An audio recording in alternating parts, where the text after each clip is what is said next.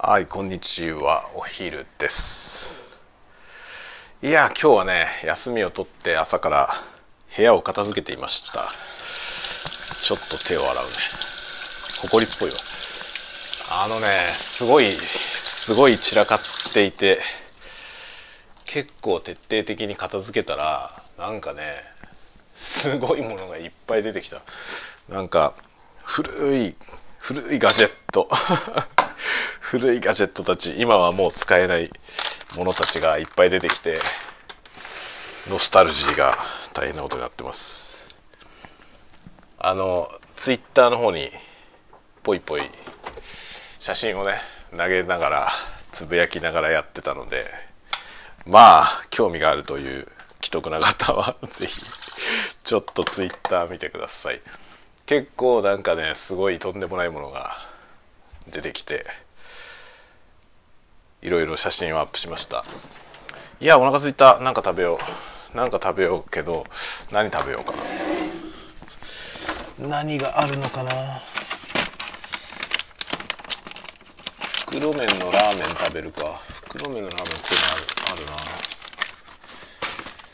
な。なんかめっちゃ無造作に入ってるな。これ何なんだろう。袋麺のラーメンを食べるかスパゲティを食べるかみたいな感じですね。どうしようかな。今日はね休みで家にいるからね。休みなので一応お昼時ではあるけど別に昼休みとかそういう感じじゃないので時間制限はないわけですよね。なのでスパゲティにしようかな。っていうのもねスパゲティがねもうあの簡単にというかさすぐ茹で上がる安安いスパゲティがもうないんだよ。だからね今あるやつこれはね何分だろうこれ。あそれでも6から7分なのでこれを作ろう。いや今日はね午前中静かだったら ASMR 撮ろうかなって思ったけどうるさかった。そのねすぐ近くで道路工事をやってて道路の工事かな？何の工事？何かの工事やっててすごい賑やかだったんでちょっとね録音はできる感じじゃなかったですね。なので片付けを始めたらえらいことになり ものすごいことになり今ねその片付けはまだまだ途中ですね。午後もこれをやる感じだな。今日はだから今日の休みはね本当に休み取ったけどそんなに休みって感じでもないですね。仕事してるより疲れる これ今日はこれにしようかな。パスタソースだねやっつけパスタソース。これを使って簡単に作るということですね。今日は木曜日なんだよね。で明日のね明日の夜9時からあの青春社のね神谷さんとあと青春ボリューム3に参加した作家の皆さん。なんか都合のいい方は来られるってことで全員は揃わないみたいですけど何人か集まって座談会みたいなやつをツイッターのスペースでやるのでぜひぜひ皆さん聞きに来てください。どんな話をするかは全然わかんないけどなんかねその高野菜的な ものをねやるから来ませんかって誘ってくれたんで行きますよっていう話をしたんですよね。ちょっとどんな話するか分かんないけどなんかそのね裏話だと思いますね。あのボリューム3結構面白い仕掛けのいっぱいある本になってるのでそれをねどうやって作ってったかみたいな話をするって言ってました。だから多分あの、作家を集めるところからきっとねやるんじゃないかな。そのどうどうやってやったのかって話をするんじゃないかな。いやあれ読みました？ボリューム3読みましたっていうのもすごいけどあの青春ボリューム3ってね青春社って神谷さんが神谷京介さんっていう作家の方がですね自分で作った出版社なんですよ。で今一人でね一人でというか一人で始めたんだけど何人かもう多分スタッフがいるんですけど小さい出版社をやってるんですよ。でそこからいろいろねあの最近結構立て続けに本も発表されてて精力的にやってらっしゃるんですけどそこが出してる文芸誌のね「青春ボリューム3ってやつに僕も呼んでもらいまして、まあ、ボリューム2から呼んでもらったんですけどね2にも参加して3にも参加してっていう感じでで1と2はねボリューム1と2は無料配布の小冊子だったんですけど3はちゃんと立派な本になって文芸誌っていう感じでね。今この時代にね文芸誌を紙で出すっていうのはねすごいでしょ。チャレンジングでしょ。もうそれだけで応援したくなりますよね。なんかそういうのもあってもう参加させてもらえるならもうぜひぜひやりますよっていう感じでね。あの遺産で参加しました。そしたらね、まあ、企画も面白かったしその集まった作家の方々もの顔ぶれも面白いんだよね。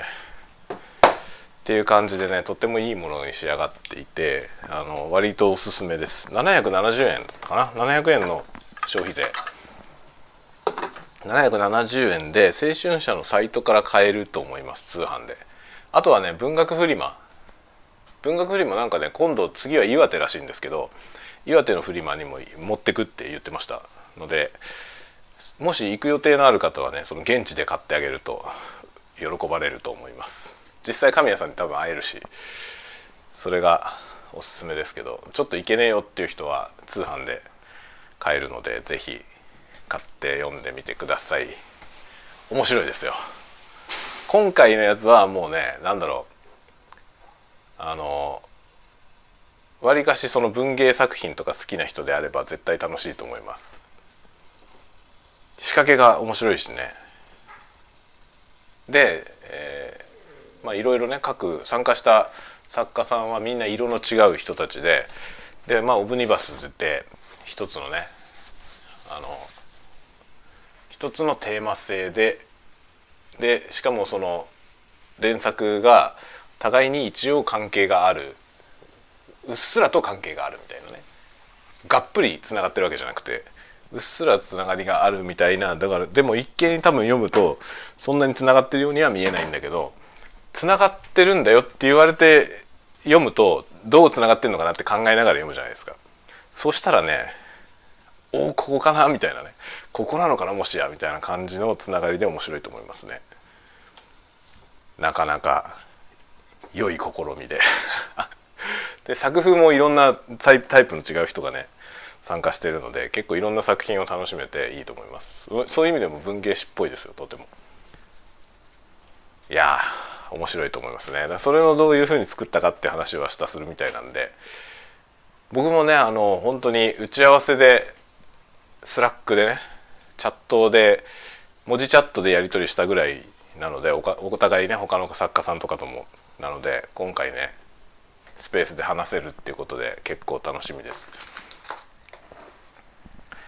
いやいいですね。音声コンテンツがどうも盛り上がってますよね。なんか音声コンテンツっていうのはさその何ていうの？映像コンテンツの何ていうのかな？劣化版ではないよね。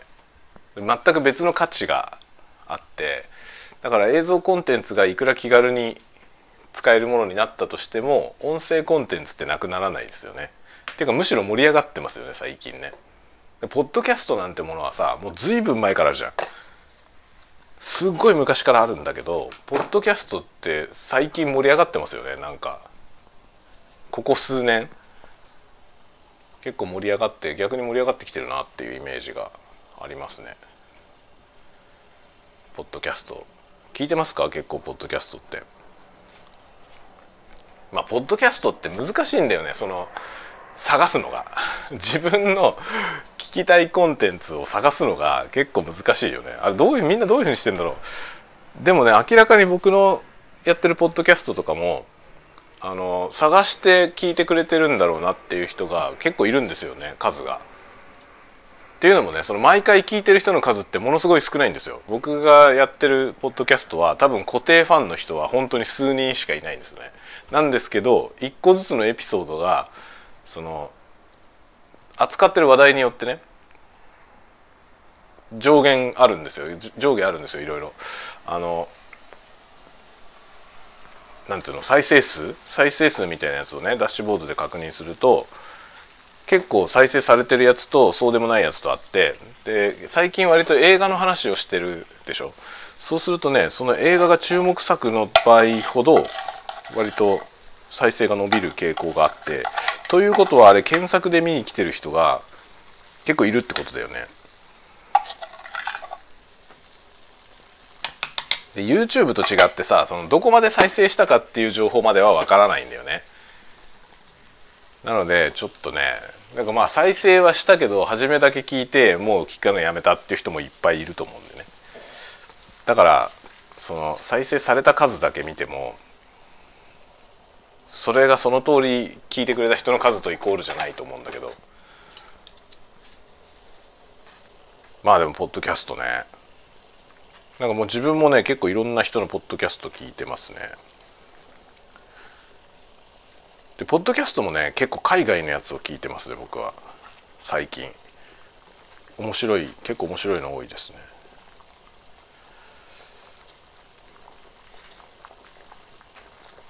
海外のポッドキャストをさ英語の勉強を兼ねて聞くんだよね。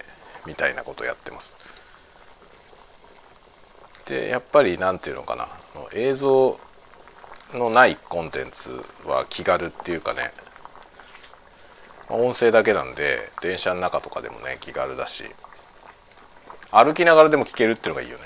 映像はさ歩きながらじゃ無理じゃん、まあ、たまに見てる人いるけど絶対危ないからやめた方がいいよね。あれ歩きスマホどころじゃないよね。歩きながら YouTube 見てる人とか。絶対危ないから。絶対やめた方がいいよ。あれは今にね引かれる。引かれるしなんか階段から落ちたりとかするよ。まあながらながらで聞けるのがポッドキャストのいいとこだけど何のながらで聞くかっていうことはちょっとね。まあポッドキャストのながらはながら聞きは結構割と大丈夫だね。耳だからね。耳しか使わないから。だからあんまり大きい音で聞かなければ大丈夫だよね。外からの音聞こえるようにして。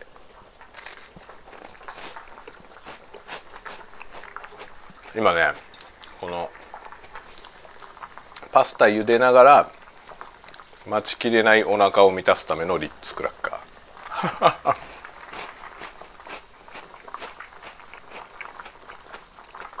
リッツクラッカーっていい音するよね。これこれ食べながら喋る動画ありなんじゃない？リッツクラッカーの咀嚼音動画。でなんか喋るの。雑談。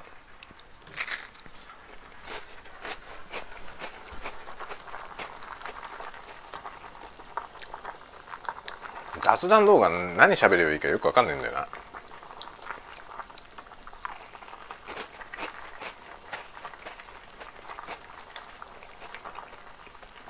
ってみようと思うけど雑談の動画はね何を喋っていいか分かんないんだよ。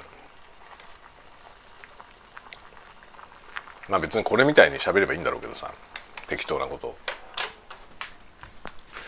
これリッツクラッカーうまいよな。ナビスコ。あれこれさナビスコのリッツクラッカーってさ一時期なくならなかった？なんかナビスコってリッツのクラッカーやるのやめたことなかったでしたっけ？なんかどっかでリッツクラッカーやめるみたいな話あったような気がするんだよな。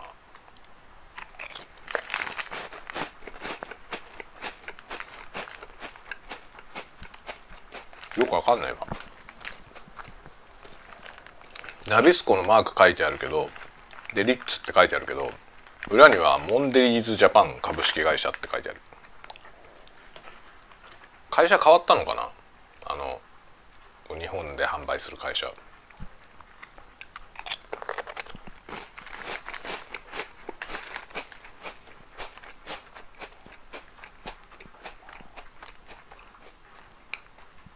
これにさマーガリン塗って食べるのが美味しいよね。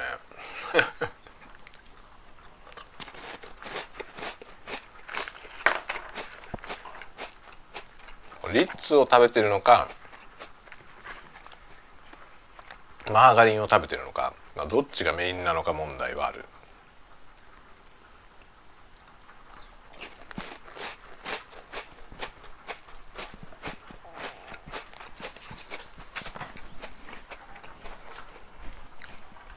今日はノスタルジーに浸りながら部屋のね片付けをしてたけどねあのいろいろね過去に買った悔しいガジェットたちが出てきていろいろ思うとこありましたね。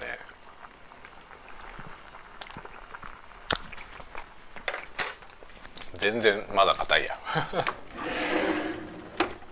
さすがにやっぱり5分で茹で上がる麺と全然違うから時間かかりますね。そうあのねさっきツイッターにも書いたんだけどさ最近のその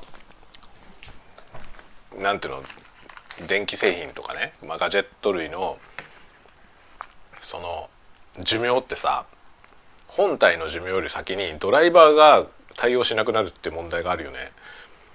これなんか前にもどっかでねどっかで同じようなことを訴えたことあるんだよ。あれどこに書いたんだったかな？どっかでねそれを書いたことあるんですけどそこはさなんかメーカーも考えてほしいよね。確かにねわかるんですよ僕もさ一応その仕事でねちょっとプログラム書いたりするからそのプログラムの保守をしなきゃいけないっていうのは結構なコストなんですよね。それはわかるんだよ。それはわかるんだけどそのまあ事実上さプロダクトを販売して、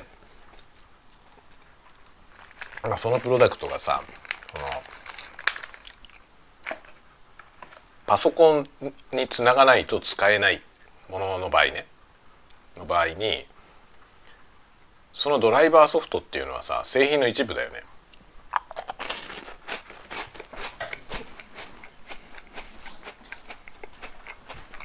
でこの通はさそのなんていうの部品とかはね生産終了後8年とか言うじゃない保持期限。だから生産が終了した後その製品のね生産が終了した後8年間ぐらいは修理してもらえるっていうねあるじゃない。そしたらさそれと同じくらいの間はさドライバー更新してほしいよね。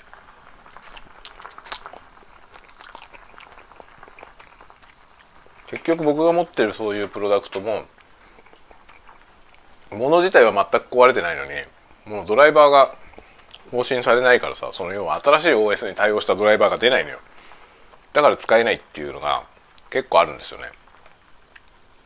そうやって使えなくなっちゃったものたちってさ本体に何の問題もないのにもうただのゴミになるしかないんだよね。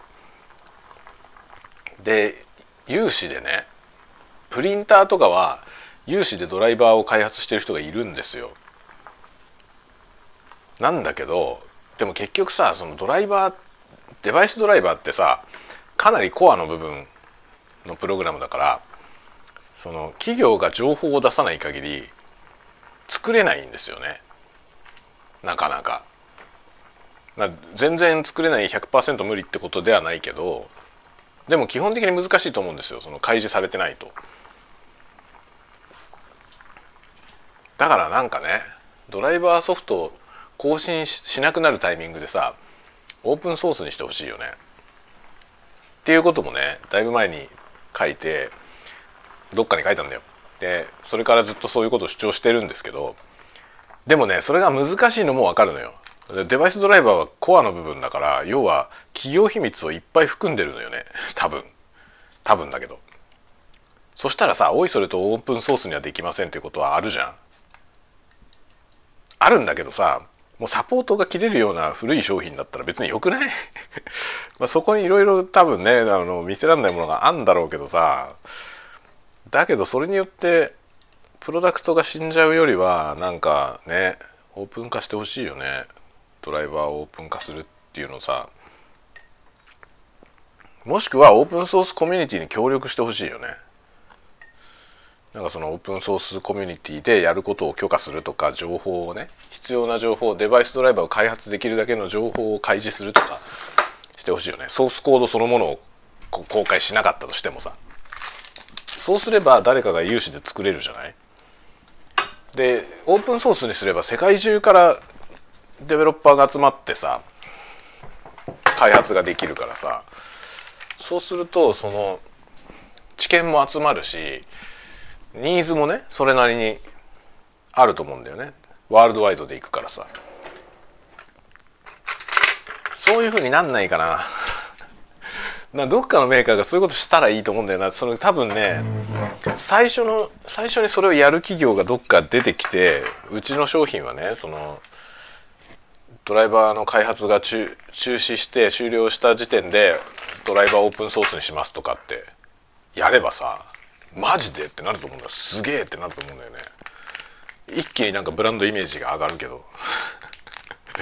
どっかやんないかな。いやこれねこの話実は僕ね直接そのねワコムの人に言ったことがあるんですよ。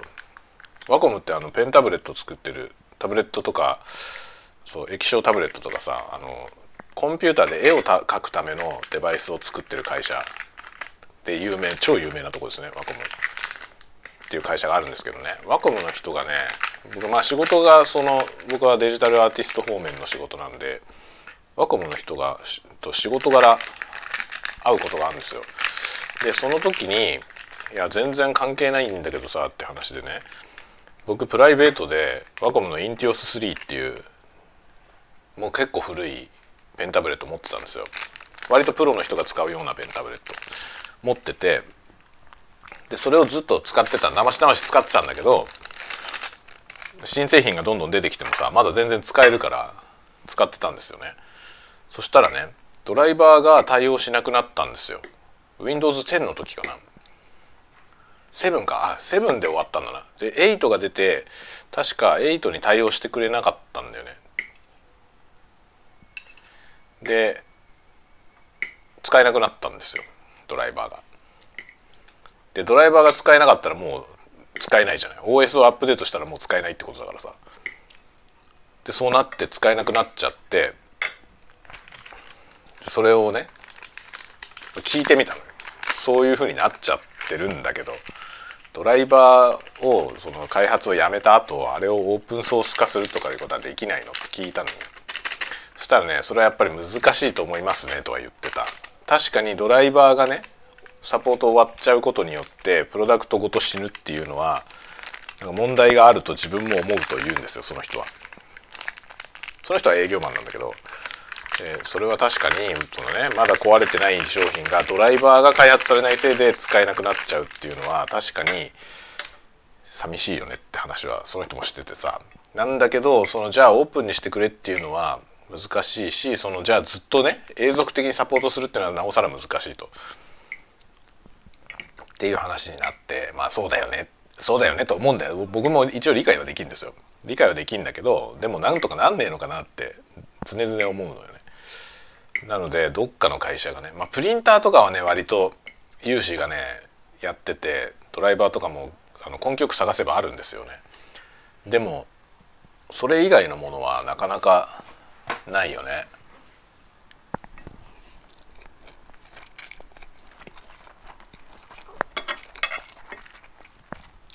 まあアコムのねペンタブのドライバーとかってかなり企業秘密的なもの入ってそうだからね。それはやっぱオープンにはできないんだろうな。でも時代はオープンソースじゃん。何でもそうだけどさ。オープンにしていく。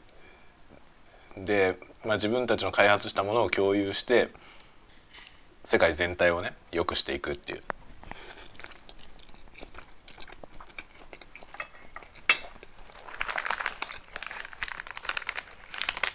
今そういう時代になってると思うんだよね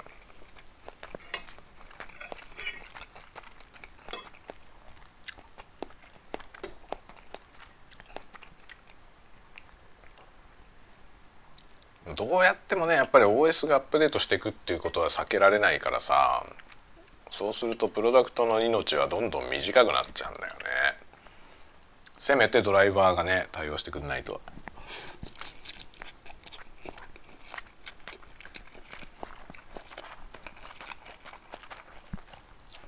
かといってでも永遠にサポートしろっていうのもさ。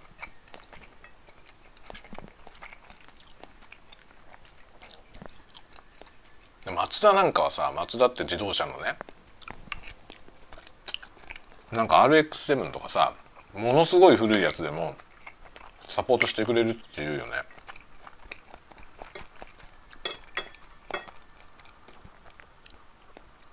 あれはすごいよね。あれはさ理想的な姿なんだけど多分他の企業はそうそう真似できないと思うんだよな。ものすごいコストがかかると思うんでね。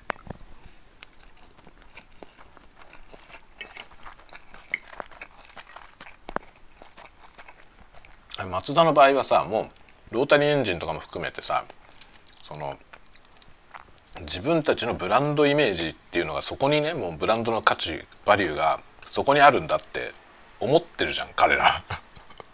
そのロータリーエンジンもやめないって言ってさ言ってるじゃない？どんだけこう時代がエコだなんだってなってきてもロータリーエンジンを作るんだっていうそれを守っていくのが自分たちの使命だみたいなことをさこの間も言ってたけどああいう使命感でやってないと無理だよね。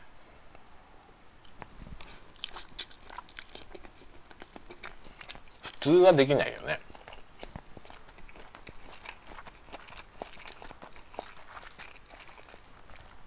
だからなんか自社のプロダクトがさ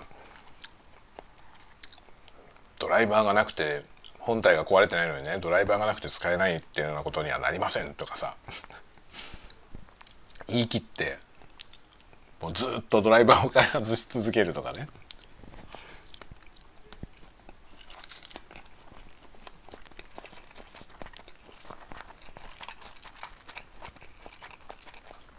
そういえばねこの間あの実はこのね断捨離断捨離というかさ、まあ、単なる片付けだけどこの片付け大作戦は実は今日始めたわけじゃなくてもう何日か前からやってんですよちょっとずつ。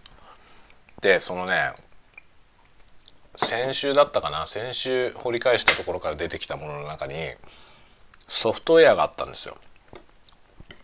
ウェブのウェブサイトちょっとインタラクティブなウェブサイトを簡単に作るソフトウェアがあってそのソフトウェアにいろいろねそのサービスがくっついてんのよ。そのソフトウェア購入特典みたいなやつでそこのメーカーが運営するレンタルサーバーのね使用チケットみたいなのがついてたりあと何があったかななんかそういうやつがいろいろあってそのウェブアプリケーションみたいなのが作れてそれを自社のサーバーにね置いて公開できますよみたいな感じの触れ込みなのよ。って書いてあってあれいつのだろうな。101213年前だと思うんですよねそれ。その商品。10年10年内外ぐらいの過去です。のね商品なんだけどもうその会社のレンタルサーバーとか一切ないからね。存在してないんだよ。だからさね商品開発っていうのはさどう考えるかだよね。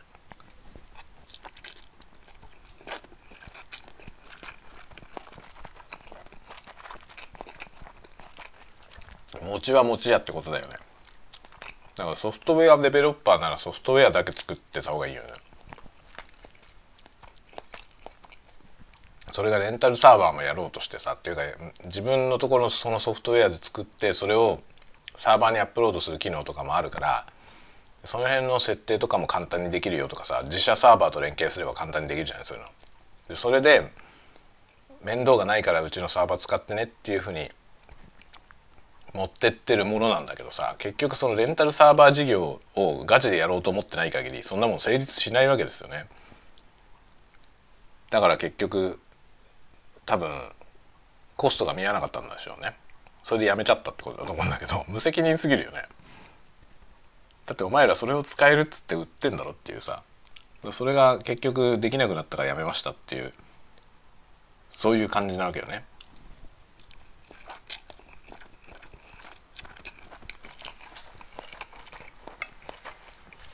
こういうことがあるからさそのソフトウェアプロダクトとかもあのまともな会社のやつしか買えないっていうかさ買わない方がいいってどうしてもなっちゃうよね。だからさアドビ帝国みたいなことになっちゃうんだよな。細かいちっちゃい会社で面白そうなソフト作ってるとことかいっぱいあったけどさかつて。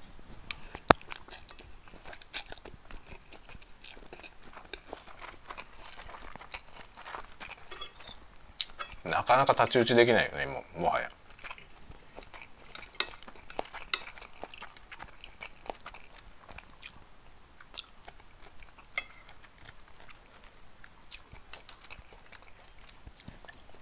今からだってさそういうウェブページの編集機能のソフトとかって作ろうとは思わないよね多分。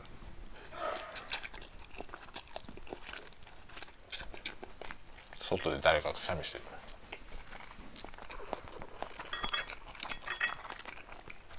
まあウェブのあり方とかもどんどん変わってきてるからね今だったら本当にさ自分のウェブページ作ろうと思ったら、うん、レンタルサーバー借りてさもうそこのワードプレスとか自動的にインストールする機能がついてたりするからそれでワードプレスインストールして使うのが一番簡単だよね。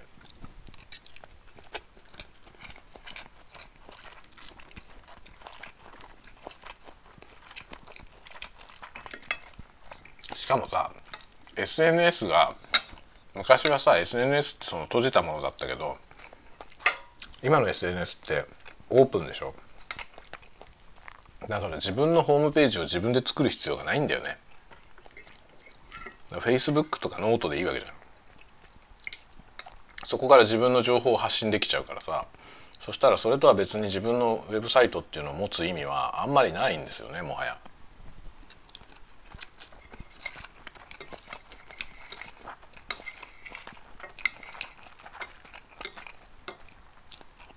物販をするサイトとかを作るんだったら別だけどでもそういうのを作るサイトもさあるじゃん。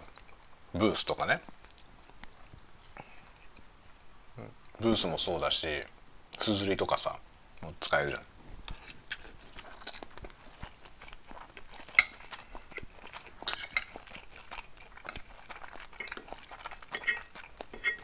あとはミンネか。あの自分の作ったものを売るのはミンネっていうサイトもあるよね。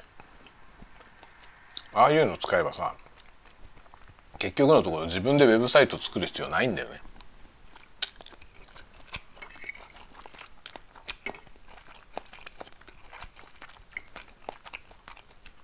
そうなってくるとホームページ作成ソフトみたいなものはもうニーズ自体がないよね。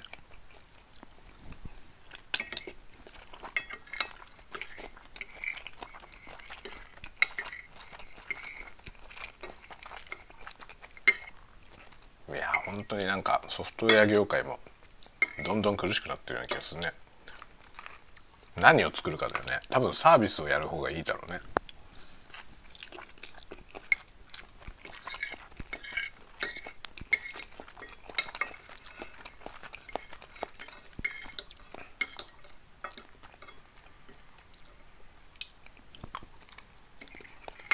なんかソフトウェア今ゲームソフトは別として通の一般的なソフトウェアをあのお金払って買うっていうのさどんなもの買ってますか？ちなみに。みんなどんなソフトお金出して買ったソフトってどんなソフトがある？多分多くの人はさあのオフィスソフトマイクロソフトのワードとかエクセル。かアドビとかでしょ？だと思うんだよね。でその辺もみんな今サブスクになってきてるからさサブスク契約して使う感じでしょ？マイクロソフトまあ僕はマイクロソフトのオフィスはあのマイクロソフト365っていうやつ課金してるから全部使えるんですよね。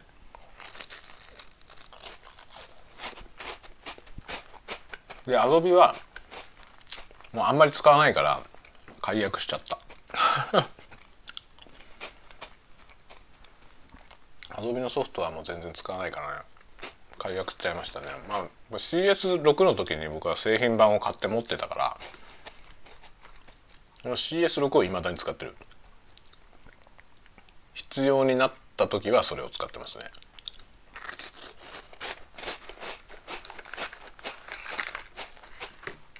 あとはあれだよね。CC をさクリエイティブクラウドを必要になった時だけ課金するっていうパターンもあるよね1ヶ月分だけ課金してその時だけ使ってっていう使い方もできるからさサブスクだと。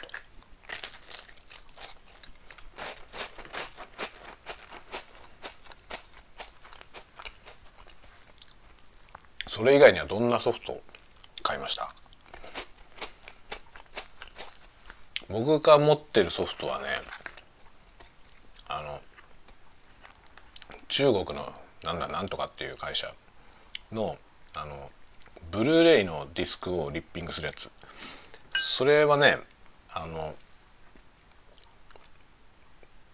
学校でね学校で教えてた時に映像映画の中の映像を学生に見せるのにムービーファイルになってた方が都合がいいからディスクからリッピングして持ってってましたね。でそれで授業で見せてみたいな感じ。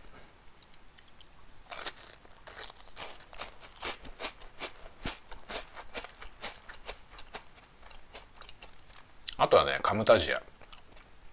カムタジアスタジオっていうスクリーンキャプチャーのソフトがあるんですよ。まあ、画面の操作をさパソコンの操作してる様子を動画にするためのソフト。で別にそんなのねソフト買わなくちゃってできるんだけどさ。でもあえてカムタジアを買って使ってるのはカムタジアのねその編集機能が便利なんですよねマウスをトラッキングしたりとかあとそのキーボード入力したそのキーボードの操作を画面にテロップで出したりとかするのが簡単にできるんですよ。そのキーボードの操作とかマウスの操作も全部記憶されてて映像としてだけじゃなくて記憶されててでそれそれにこうデータを載せたりすることができるんでそれがね便利でカムタジアを持ってますね。買ったソフトウェアはその辺だよな。あとは何だろう。ああとあれだ。あの 音声編集のソフトは買ったわ。 Cubase Cubase とあとなんだっけ。 WaveLab ってやつ。 WaveLab はマスタリングのソフトですね。その辺は買いましたね。映像は DaVinci Resolve の無料版を使ってます。 DaVinci Resolve はすごいよ。あれ無料なのこれっていう感じよ。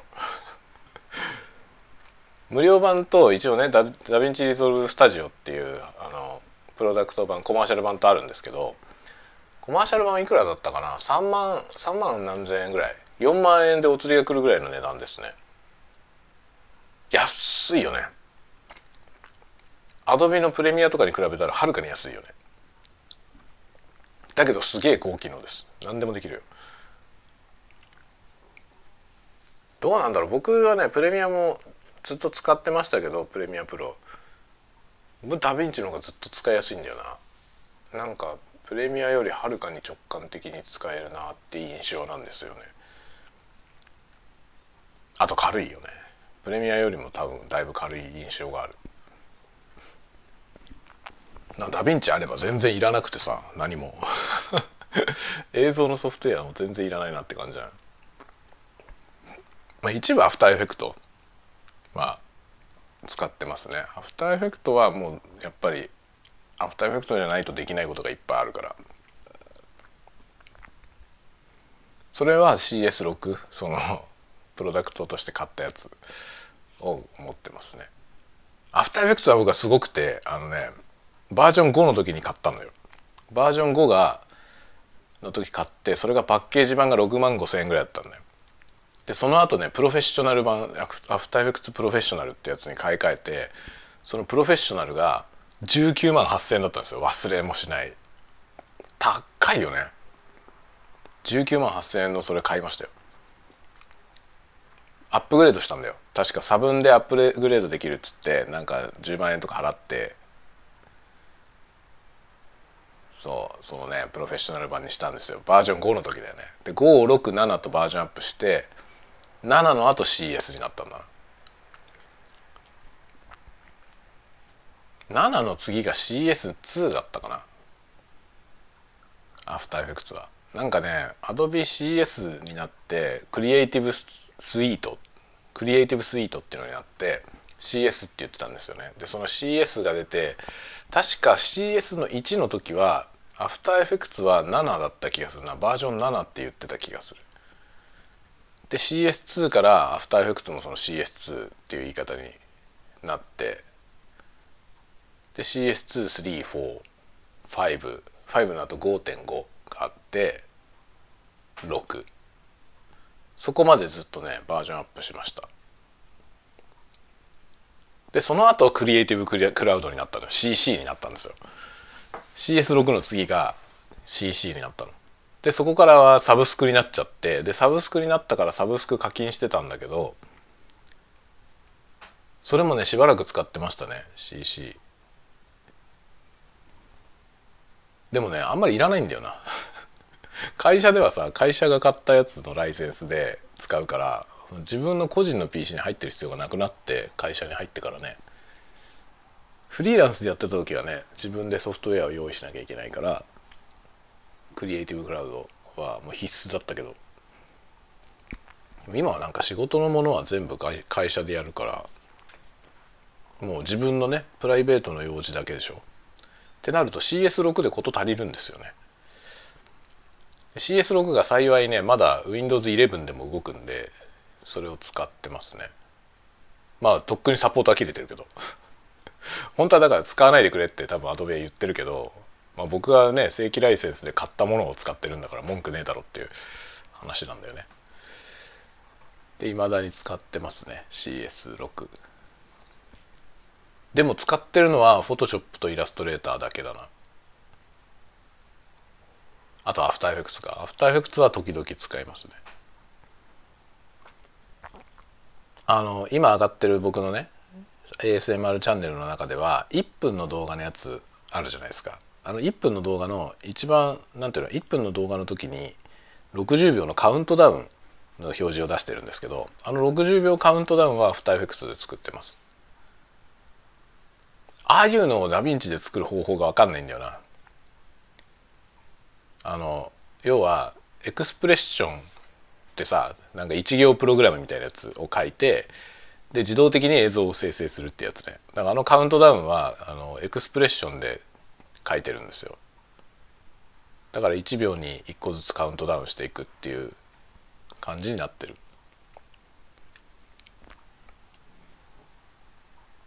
あれみたいなやつをねダヴィンチで作る作り方が分かれば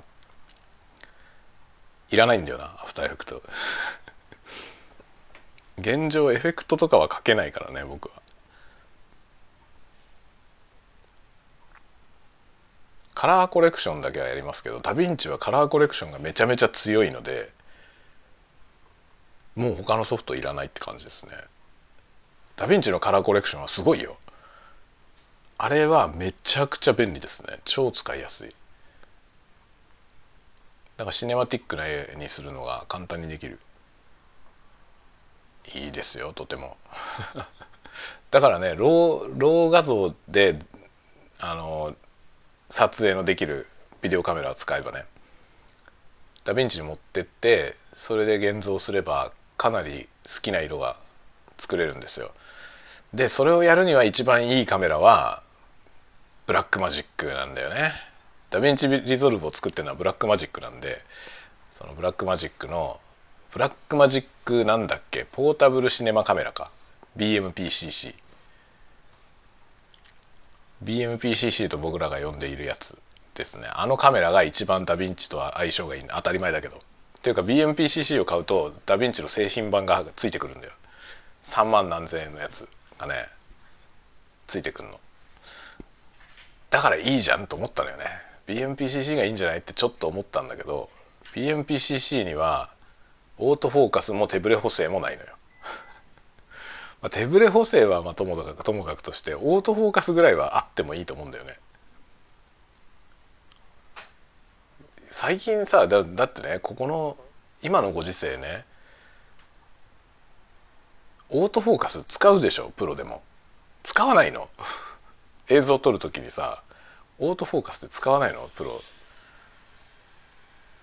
まあ、なんか映画撮るとかだったら確かにマニュアルフォーカスな気はするけどでも映画にしてもね例えばそのアクションシーンだったり素早いものを撮る AF を追っかけながら撮るって考えたらさ AF ついてた方がいいよね。どう考えても。でも AF もないんだよ。BMPCC は AF もないし手ブレ補正もないから手ブレ補正はねプロだったらジンバル使うでしょって言われたらそうですねって思うけどさ。ジンバルついてたら手ブレ補正いらねえじゃんっていう話は確かにある。すごいいいジンバルを使うならね。あるけどだけどさっていうのあるじゃん。今時だってね手ブレ補正もフォオートフォーカスもないっていうそんなカメラ売れんのって思うじゃない？あれは本当にプロ向けだと思う。本物のプロ向け。ちょっと普通の感覚であれがねあちょっと良さそうだからこれにしてみようっつって買ったらみんな後悔する。手ブレ補正もオートフォーカスもないようなカメラで多分気軽に何かを撮ることはできないよね。BMPCC は候補から外れたんですよそのせいで。ちょっといいかなと思ったんだけどね。特に今 4K のやつ安いからね。BMPCC の 4K モデルは14万ぐらい15万でお釣りが来るぐらいの値段でしたね。だいぶ安いよ他の他の機種より。4K だからね。4K だし動画に特化してるからかなりいいですよ。その性能的にはね。申し分ないけどまあ AF がない。AF がない手ブレ補正がないという。ちょっとどうなのって感じなんですよね。だから BMCPCC は外れて。まあ、ソニーはあの α7-3 ってやつこの間見てきましたけど α7-3 に関してはバリアングルじゃなかった液晶が。ので却下。今ね今使ってるカメラの一番不便な点はバリアングルじゃない点なんですよ。15分で切れるっていうのも結構不便だけどそれ以上にね液晶が見えない対面でね自分のことを撮影しようとした時にどういうふうに映ってるかが見えないからさ今ね外部モニターに HDMI で映像出して出しながら撮影してるのよ。そのせいで消費電力がもうひどいことになってるっていうのもあるのよね。だからねバリアングル液晶はもう必須。なのでバリアングルがないので α7-3 も却下。こうして残ったのは GH6 なんですよ。パナソニックパナソニックの GH6 か GH52 っていうのが今候補に残っててそしてもう対抗は XH2 富士フィルムの新型。これを今天秤にかけてるところです。どうしようかなと。ここは本当にね悩みどころですよ。GH52 にするんだったら GH52 だなと思ってるけど安いから。でも GH6 だったらちょっと頑張って XH2 を買った方がいいなっていう気がしてる。でも XH2 は高いよな。なんか今ね YouTube でいろいろね海外の人含めて XH2 の話題をさ出してる人のやつを見てるんですよ。いろいろ。そしたらねもう意見が本当に二分されてて面白い。すんごい絶賛してる人とこんなもんいらねえって言ってる人の二極化なんですよ。すごい面白い。だからあのその人が何考えてるかそのどういう視点で見てるかによってもう評価が極端に違うっていうねそういう面白いカメラですね。僕はこれは成功だと思う。やっぱすごい高評価とすごい低評価の両極に分かれる作品作品というかプロダクトっていうのは多くの場合いいよね。まあどのような悪い点そのねこの商品は良くないと言ってる人がどういう点が良くないと言ってるかっていうのはちょっと耳を傾けた方がいいけどでも基本的に多分あの賛否が分かれてるやつの方がいいよね。何でもそうだけど映画とかも賛否が分かれてる作品は面白いですよね。絶賛しかないっていう作品はそうでもない可能性もあるっていうのもね絶賛になるってことはあの誰に対しても当たり障りがないっていうケースともう一つはその作品は絶賛するような人にしか見られてないっていう両局面だと思うんですよね。だからもう超ニッチなものを作ってニッチな層にだけ届いてその人たちしか見えてないっていうねそのターゲット層だけに届いてるっていう作品はものすごい絶賛になるわけですよ。それを否定するような人はそもそも見てないからね。なんか今回の富士フィルムの新型のカメラは賛否が分かれてる点がいいと思いますね。それだけ分かりやすいものになってるってことだよね。誰向けなのかがはっきりしてるからその誰向けなのかににハマってない人たちが文句を言ってるというそこがね分かりやすくていいですね。賛否分かれてる作品を追うのがいいですよ。さあなんだかんだいつも通り50分ぐらい喋りました。スパゲッティも食べたし片付けがまだ残っているけどどうしようかな。どうしようかな。迷うね。のんびり YouTube でも見ながら寝たいな。なんか ASMR 見ながら寝たいなってちょっと思いますけどね。昼寝しよっかな。でも1時間半しか寝れないな。2時半には子供帰ってくるからね。あ違うよ。今日はねあれだ。木曜日だ今日。木曜日はね子供2人とも6時間授業ですね。よし。3時半まで寝れるぞ。3時半まで寝て子供たちが帰ってきてから片付けの続きをやろうかな。ああなるほどね。よかったよかった。あのね結局今回さ僕今日休み取ったのって本当にただの偶然なんですよね。あの振り替休暇を取んなきゃいけないから適当に取ったのよ。振り替え取んなきゃいけないしまあねその何しろ休日出勤のさその勤怠登録をねしなきゃいけないからそれをする時に必ず振り替休暇を取得しないといけないんですよ。セットにしないと。そうしないと振り替あの振り替を取得しないと救出させないよっていう仕組みなのよね。今さ本当にそのこれいいことなんだけど労働基準法がさすごく遵守されるようになったから企業はさそこを違反してると本当痛い目に遭うのよ。だから今ねかなり厳しくなったんですよ。その逆方向に厳しくなったの。今まではさ割とルーズだったからなんか適当に休日出勤とかもしてたしね。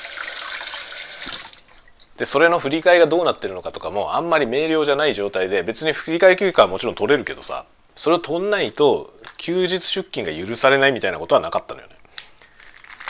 で残業とかもゆるゆるだったけどさ今まで。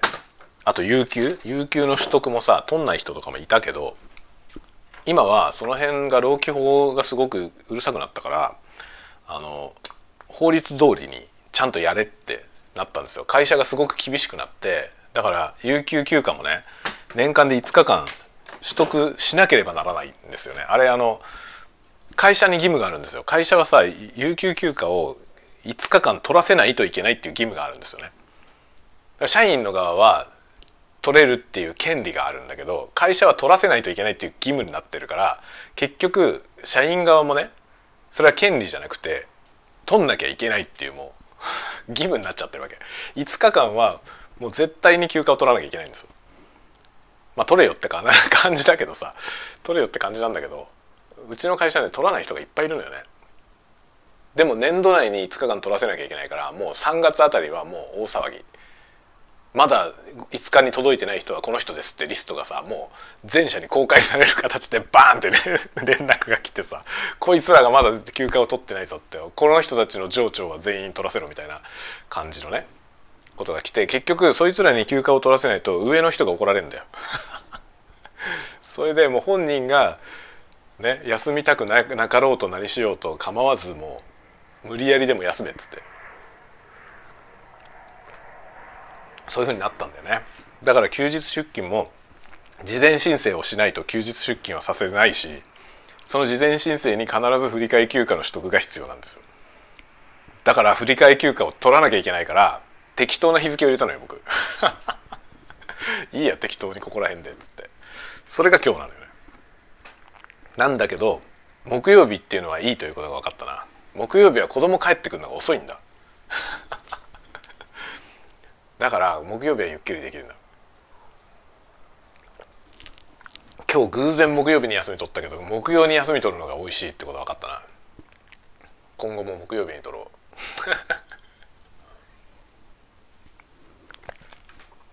今日は午前中なんかめっちゃ工事しててうるさかったのが誤算だったけどでもそのうるさい音がしてる間に部屋を片付けたからよかったです。よしそれで今 R1 を飲んだんで。R1 を飲みましたのでこれで昼飯の分のこれを追加して今日ね朝朝ごはんの後ね食洗機を回さずに置いた回さずに置いたのでここに足して今日今お昼を食べた僕の食器を足してこれで食洗機を回す。いやもう食洗機のない生活には戻れないね。ずっとないでねない状態でやってきたはずなのに。というかこの家に引っ越してきた時にこのビルトインタイプのさ食洗機が、まあ、キッチンについてるんだけどね。前の家ではなかったんですよ。食洗機は持ってなかったのよ。で別にそれで暮らしてたけどさこう今となってはどうやって暮らしてたのか わかんない。食洗機がないのにどうやって暮らしてたんだろうって思うぐらい食洗機は必需品ですね。いや子供いたりするとさ食器の数も多いじゃない。まあ、一人暮らしとかさ奥さんと2人とかだったらまだいいけどさ子供がいるとすごい量の食器になるからね。僕は2人目が生まれると同時にここの家に引っ越してきたんで2人目が生まれてからはずっと食洗機がある生活です。